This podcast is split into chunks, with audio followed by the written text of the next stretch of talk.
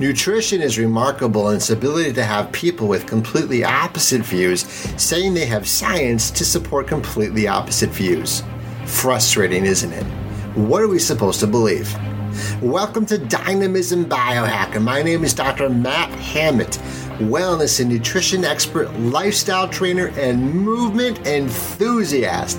And each week, I'm going to share with you how to make the right nutritious choices despite conflicting expert opinions, where I help you to discover how to unlock your inner aborigine or your inner greatness thank you for spending this time with me today. So let's get into the training. What is your worldview? You know, I introduced a new concept with what you may not have been familiar the idea of genetics and epigenetics, the new paradigm shifts in medicine, the shift from the old world gene based medicine into the new world ecological based medicine. The shift from the sickness, crisis, disease management into the true wellness and prevention, the health promotion solution. You now understand that our genes do not change. You also know that our genome has not adapted to our new diet and lifestyle. That includes changing ecosystems designed by modern medicine and a few new food and soil technologies disrupting the natural microbiome. Indeed, our genome is maladapting, mutating, and is malnourished to the point we are becoming a sicker species. Genetic mutations are occurring, not adapting, not because of a natural phenomena. They occur due to the synthetic toxic and deficient environment we live in. And that leads me to Dynamism Biohack. What's your worldview? Dynamism is the enthusiastic quality or charism that dynamic people possess that characterizes them by their vigorous action and progress. They step outside that it's genetic cliche, the blame it, name it, and tame it with a drug approach into what I call true health. This is the health class your doctor doesn't know the wellness prevention and health promotion solution. How to get and stay well for a lifetime. That's dynamism. Although extinction is a natural phenomena, it occurs at a natural background rate of about 1 to 5 species per year. And scientists estimate, get this, that we are now losing species at 1,000 to 10,000 times the background rate, with literal dozens going extinct, not every year dozens going extinct every day. And the Center for Biological Diversity reports, and I quote them one of the most striking elements of the present extinction crisis is the fact that the majority of our closest relatives, the primates, are severely endangered. Roughly 90% of primates, the report goes on to add. The group that contains monkeys, lemurs, and apes, as well as wild humans, all at which live, the report adds, in tropical forests which are fast disappearing. The International Union for Conservation of Nature estimates that almost 50% of the world's primate species are at risk of extinction. Humans, by the way, are primate animals. And we are not exempt to these natural laws. And with chronic illness pandemic in the civilized world, we may find ourselves on that list as well. You know, 30% of Europe were killed by the Black plague. And 80% of the civilized world has a chronic disease. And our kids are born with a chronic disease today. Think this through. Overall, half the globe's 5,491 known mammals are declining in population, and one fifth is clearly at risk of disappearing forever. No less than 1,131 mammals across the globe are now classified as endangered, threatened, or vulnerable. You know, at this point in the training, you should know by now that we need a new paradigm, a new perspective. Do you remember a few years ago when the fish got so sick in the Great Lakes due to all that pollution? Do you remember people finding thousands of dead fish all washed up on shore? Did the biologists rescue them in little ambulances? Did they study the genes of the sick fish? Did they start vaccinating the sick fish and set up little medical tents? Or did they immediately begin clearing up the pollution in the Great Lakes? Recall the parable of the marine biologist in our species wide concept training in a recent training we did. It is really that humankind, is it really that humankind needs more drugs and surgery? Is that really the answer? While, like the fish in the Great Lakes, we have all the science to validate that our Earth is damaged from toxicity and pollution by our own making. When we clean damaged and polluted ecosystems, our biology normally returns and naturally returns to homeostasis and balance function.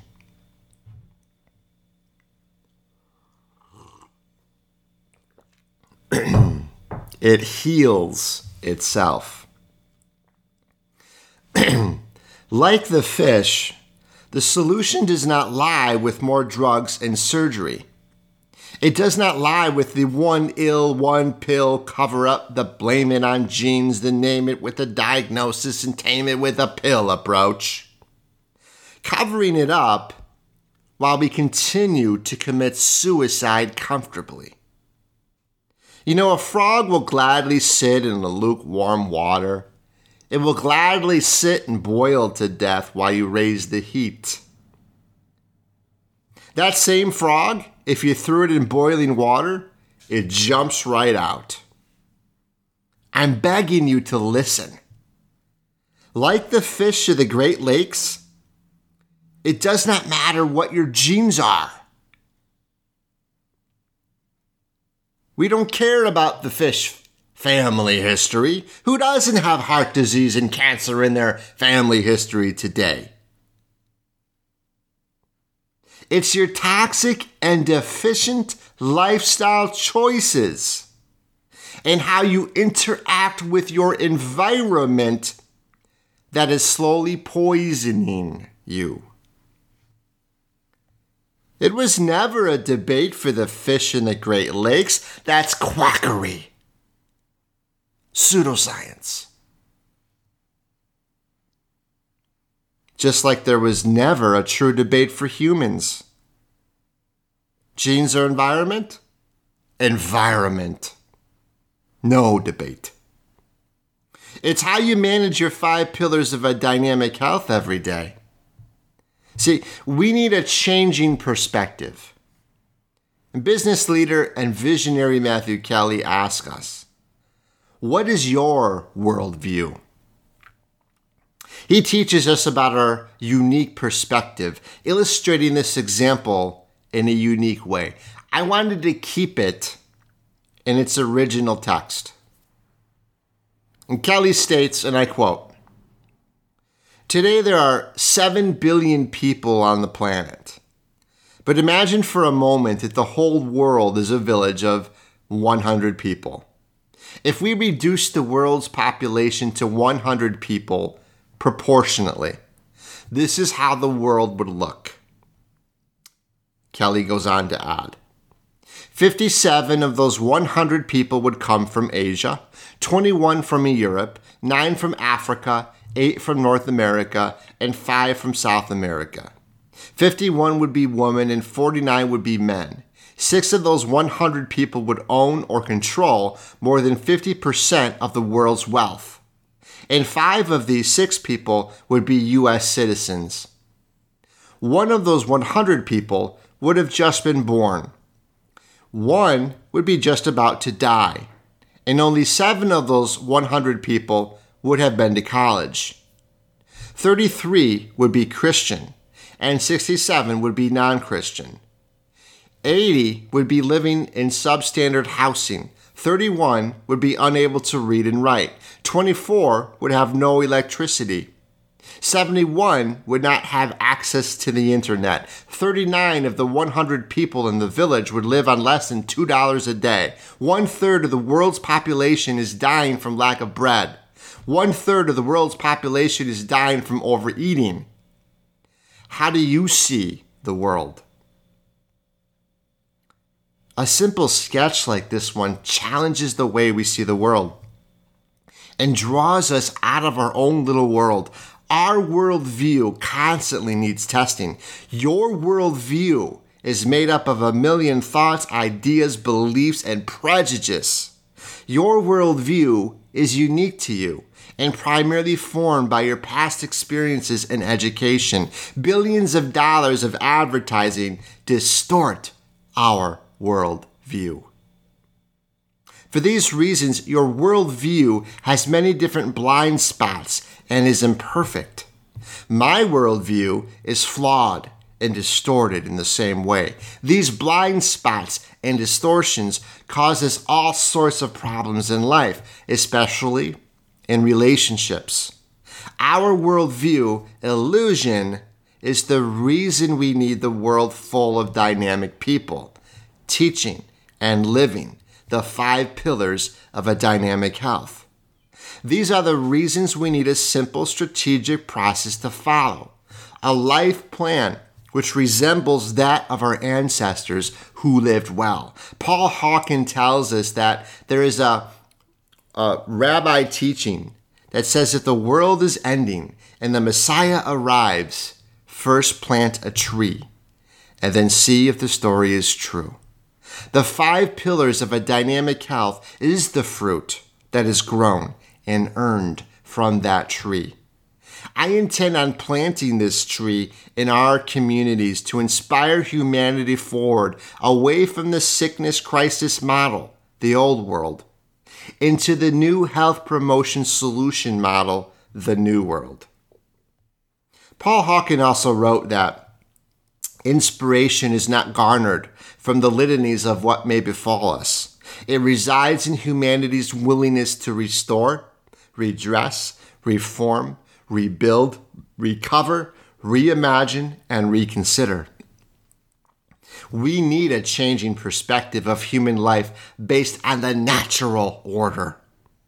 We need healthcare leaders to engage dynamic people and restore, redress, reform, rebuild, recover, reimagine, and reconsider. We need to take this training from knowledge to action. And at this moment in our story, you should be able to realize that I am teaching timeless strategies. These strategies worked 12,000 years ago, and they will work 12,000 more years if humans survive that long. Weave within this training, we are shifting from an empirical rat science, sickness crisis model, to a more common sense approach to the health promotion model with the help of human anthropology and some of the latest technologies in the field of epigenetics. I will also note here that I will include a simple uh, recipe list on the site at newlifefamilychiropractic.net slash tools. I know you've been asking for that, and I've got it a simple little list you can take a look at. But the truth is, due to the enormous amounts of cookbooks available on the market, we don't need another cookbook. We need a simple book that challenges our current paradigm and opens our mind to a new set of guidelines, a way of life that has been proven to get results. And that's the big idea behind this training. So, there are four tips to implement the EAT driver of a dynamic health. At the end of each of these sessions, I want you to start creating habits. I want you to implement what you've learned. So start by creating one habit. And it took me a decade to learn this lesson. If you remember nothing else from this from today's training, remember this. Pick one habit to create at a time that you can do daily. Our culture pushes us to believe that we can get healthier and look better in just a few weeks. But that strategy is just not true we forget about building better habits. One example of how you can implement the Eat Driver habit is to shop twice a week the way the Europeans do, picking fresh whole foods along the perimeter of the grocery store. We all know we need to eat more raw, fresh vegetables. Anybody can start with that. You can do that. Number one, start small. This is worth repeating. Whatever habit you choose to implement, make it easy. It should be very small. So, for example, if you only like raw grapes, and that is the only fruit you like, buy and eat fresh raw grapes. Whatever it is that you choose to implement, do not start too big. In the long run, if you start too big, there's almost no way you will be able to keep up a significant commitment every single day in the early going. Remember, it's better to suck at this than to skip this. Number two, replacing habits with better ones. Is it possible to change bad habits by replacing them with healthy habits? While it sounds simple, replacing habits is significantly tougher than creating new habits. The first goal should include eating less processed junk. And to accomplish this, you need to start by creating habits of eating whole, clean food. In time, this new habit of eating will begin to crowd out most of the junk that you're eating. Dynamic people need not worry about replacing bad habits because they are focusing on creating new habits. You know, the comedian Jerry Seinfeld had a unique system in creating habits by writing a joke every day and marking it off his calendar. He never missed more than two days. You can do that. Number three, starting places. Do not waste time and energy telling yourself you need to read more nutrition books or finish this book before you start. The starting place does not matter. It is not about what is right or wrong point of departure. Just start. Let me give you an example. The next time you're at the stores, spend a dollar or two more on the organic or the grass fed beef because that is more genetically congruent than the package that does not mention organic or grass fed on it. Choosing the most natural product is a simple process. Your body will not even know that you made a change, and it will be a huge step in the right direction for your health. So, number four, embrace the process. Research says that we can install a habit in as little as 20 days and as long as 250 days, depending on the challenge of the habit. And remember, this process goes three, it goes through three, three phases. And the first phase is going to be unbearable. So here's a suggestion. If you choose to eat more fresh, raw vegetables, you would find that there is less room for junk food like chips. The big food industry makes certain that you would become addicted to their foods. And so, if you find you were eating less of them because you simply have no room, you'll probably suffer from a synthetic chemical withdrawal or a detox while you are implementing this new habit. Bear with it. The second phase will arrive soon and you will start feeling the benefit. This is followed then by the third phase, where you have installed the habit and are ready to start a new habit along the five pillars of a dynamic health lifestyle strategy continuum. You know, adaptive evolution goes both ways. Dr. John Ratey points out a myth in his book Go Wild about evolution. Popular culture thinks that evolution is progressive and leads only one way to better, bigger, and smarter, more complex solutions. The problem is that evolution is also adaptive toward the next best thing. She can only respond and adapt to a certain point. Complexity takes the time to assemble, but so does simplicity. What happens when the building blocks are weak? Koalas, you know, koala bears, those cute creatures, they're a fascinating example of research because they eat only one thing the eucalyptus leaf. They inhabit these trees, which are only found in Australia. And as a result, they never leave these trees. They can simply sit sedentarily and watch the world go by, day in and day out. Sound familiar? As Ratey states, sedentary lifestyle was not always the life of the cute and cuddly koala. They once had a more diverse diet in their evolutionary history. The mark of this history is indicated inside their head as their brain does not fill the entire space allotted for in their skull. This maladaptation was the result of a narrower diet and sedentary lifestyle. Their brains shrink. And evolution has not yet had time to make skull size compensate, so they have tiny brains. Most of these changes are due to one single source of food and the fact that they are sedentary animals. If the koalas wanted to retain the bigger brain that evolution gave them, they also needed to increase their movement patterns. Recent studies described in Discover magazine of human fossils suggest that the human brain, pay attention to this. Let me repeat that. It's too important. The Discover magazine of human fossils suggested that the human brain shrank more quickly than the body in near modern times. More importantly, analysis of the genome cast doubt on the notion that modern humans are simply daintier, but otherwise identical versions of our ancestors, right down to how we think and feel.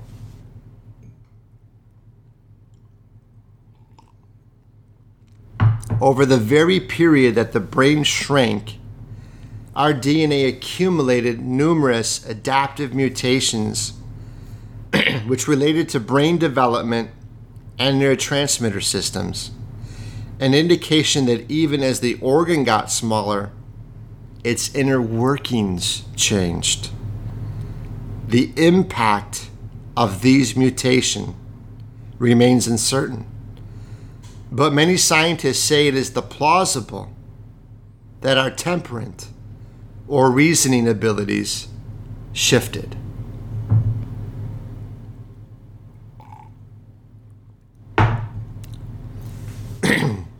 Many paleontologists believe that the reduction in human brain size is proof that we have tamed ourselves, just as we domesticated sheep, pigs, and cattle all of which are smaller brain than their wild ancestors. The more I learn, the more baffled I become that news of our shrinking ba- brain has been so underplayed, not just in the media, but among scientists. It, it, it is strange, I agree, says Christopher Stringer, a paleoanthropologist and expert on human origins at the Natural History Museum in London. He says, and I quote him Scientists have not given the matter the attention it deserves. Many ignore it or consider it an insignificant detail. End quote. You know, the routine dismissal, dismissal is not as weird as it seems at first blush. Stringer suggests, due to the issue of scaling, he says this. As a general rule, he says, the more meat on your bones, the more brain you need to control massive muscle blocks. An elephant brain, for instance, can weigh four times as much as a human's. Scaling is also why nobody seems too surprised by the large brains of the Neanderthals, the, the, the burly hominids that died out about 30,000 years ago. A study published in the spring of 2014 entitled Scientists Are Alarmed by the Shrinking of the Human Brain confirm what scientists have long believed to be the case the human brain is shrinking. For more than what they say is 7 million years, the hominid brain has grown increasingly bigger, almost tripling in size. In the last 10,000 years after the agricultural revolution and sedentary lifestyle, the human brain has been shrinking at an alarming rate. Chinese researchers who looked at over 500 endocasts from the past 7,000 years, carried out the study and published it in the American Journal of Physical Anthropology.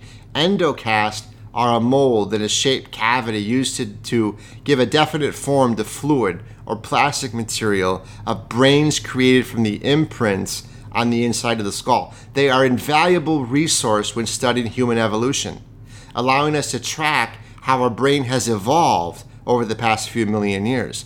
The results confirm what has long been suspected our brains are getting smaller.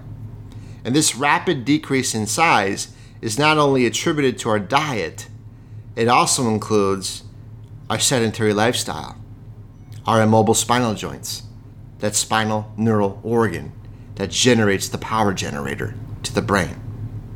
Remember that one? In our move driver of a dynamic health. So, like the koala bear, humans need to increase their daily movement patterns if we are to fulfill the genetic nutrient requirement for movement. Understand our human genetic requirements for movement leads us to the second pillar of a dynamic health, the move driver. And if you hadn't listened to those, wow I always recommend with this training start with the move driver. So powerful. Until next time, lighten up, move better, and live fuller. If you are a current patient in our office, I love you. Thank you so much for your confidence in us. If you are not a patient, I certainly would love to meet you someday. Go to our website, newlifefamilychiropractic.net and also, I just want to remind everyone that we got the same 24 hours in a day. I'm no busier than you are, but if your goal is to live a happier, healthier, and fuller life, you've got to learn to manage yourself. And that means managing your movement, which drives your energy. When we better manage our energy, we're better able to be more present and vibrant and enjoy our life. We're better able to manage our five pillars of a dynamic health. You deserve a life that is peaceful, that is balanced, that is happy, where you have tons of good health the health that you need, the health that is on demand when you need it most. You see, because health doesn't come to you, it comes from you. It is a fruit that is grown and earned. And I know we all heard the genetic cliche, the blame it, name it, and tame it with a drug approach.